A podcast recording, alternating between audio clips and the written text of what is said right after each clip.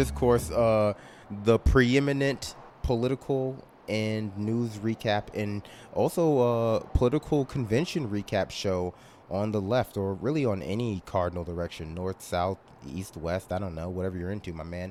This week, I am being joined, as always, by my co hosts, Adair, Richard, and John. Say hello, fellas. Hey. What up?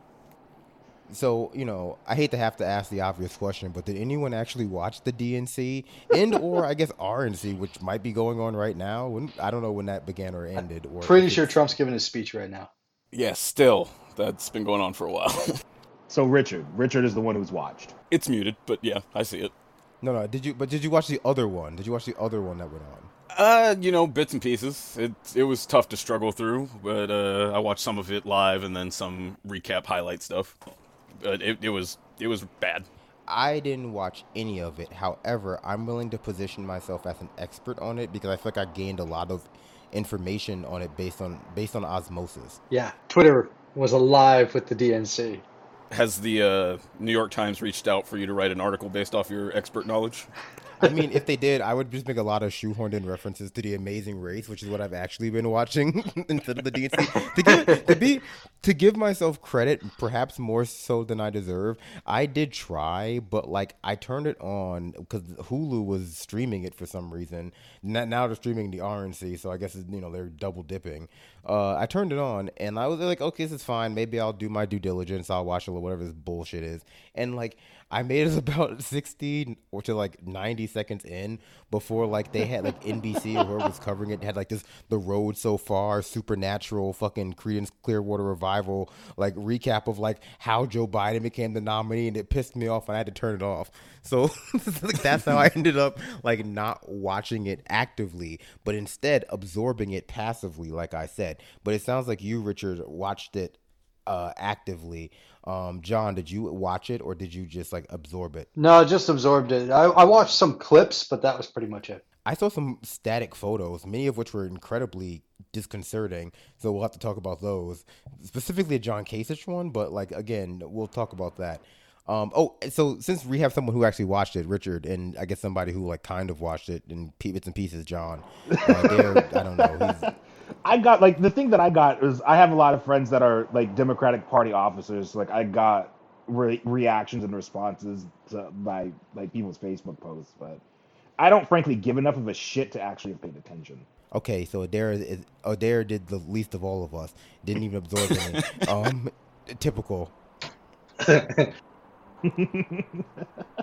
I didn't think I could sit through. I, I like I said, I couldn't sit through like eighty boomer calls where like they're terrible like Gen X internet connections, whatever. Like their 50, 40 year old kids were able to hook up. But no, no. I, first impressions, I guess I'll go first. My first impression is a question for the person who watched it.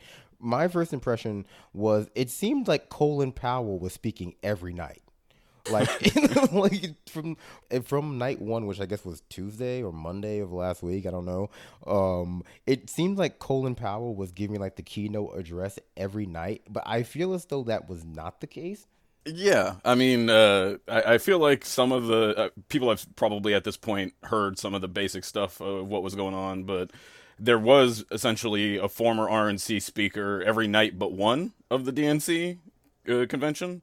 And uh, so you had uh, Colin Powell and you had John Kasich and uh, Bloomberg, all of which spoke at previous RNCs. Bloomberg, in particular, I feel hasn't gotten enough attention. I guess I'll go into that a little bit more uh, in depth in a moment. But uh, the whole thing was definitely, as I've mentioned before, an appeal to kind of the Reagan Democrats or Reagan Republicans, in that they wanted to try and you know seem tough on justice and essentially say that the the message of that Trump was putting out that the far left has taken over the party is just untrue.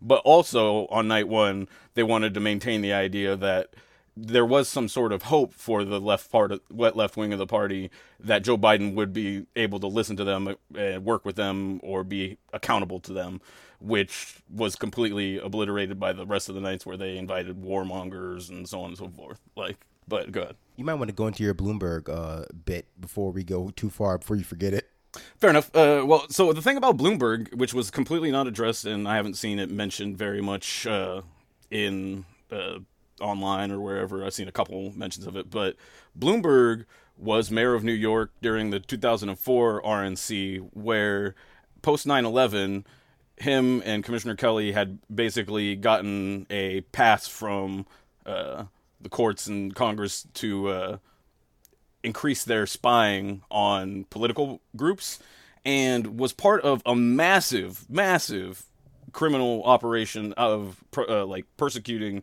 uh, protesters outside of the RNC convention, where they were essentially grabbed off the street and taken to these warehouses where they they had known and planned for months for these people to be transported to these warehouses, but the warehouses were still uh, completely dirty, and people, after being held for some of them days without being charged with anything, they had rashes and uh, other breathing complications as a result of the chemicals that were in the facilities where they were being housed.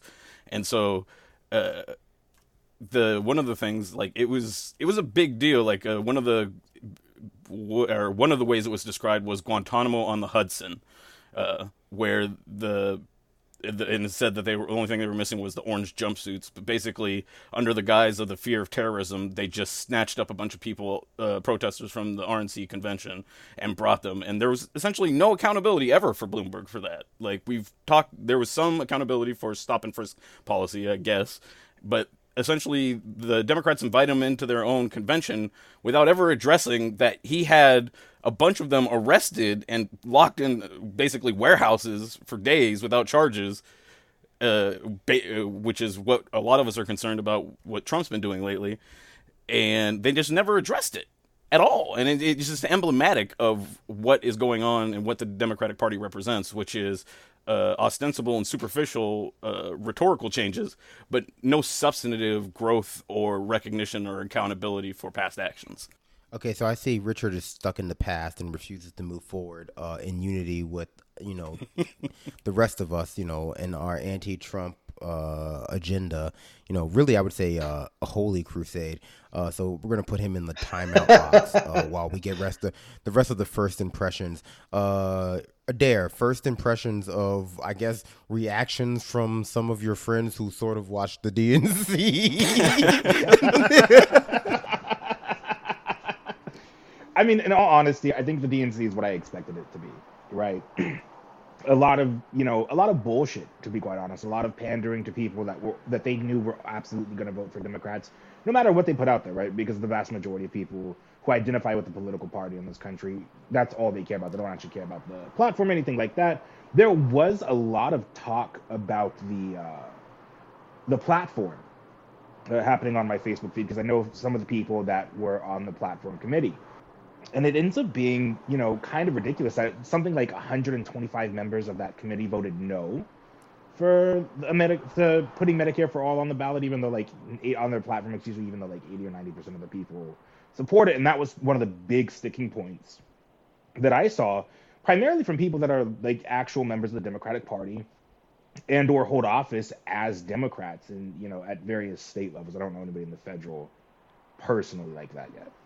Okay, and John, bring up well, I wouldn't say bring up the last, but I still have I have real first impressions to offer after you go, John. So please, right. John, first impressions of whatever you uh, glean from the DNC. Well, it was just you know, like Richard was saying. I mean, having Kasich there, having uh, Colin Powell speak, even the choice of Bloomberg, and the fact that they weren't inviting any of the squad members, they weren't inviting any of the, the more left-leaning members of Congress or the Senate, or even any of the like former, let's say, celebrities to speak was just indicative of where we are.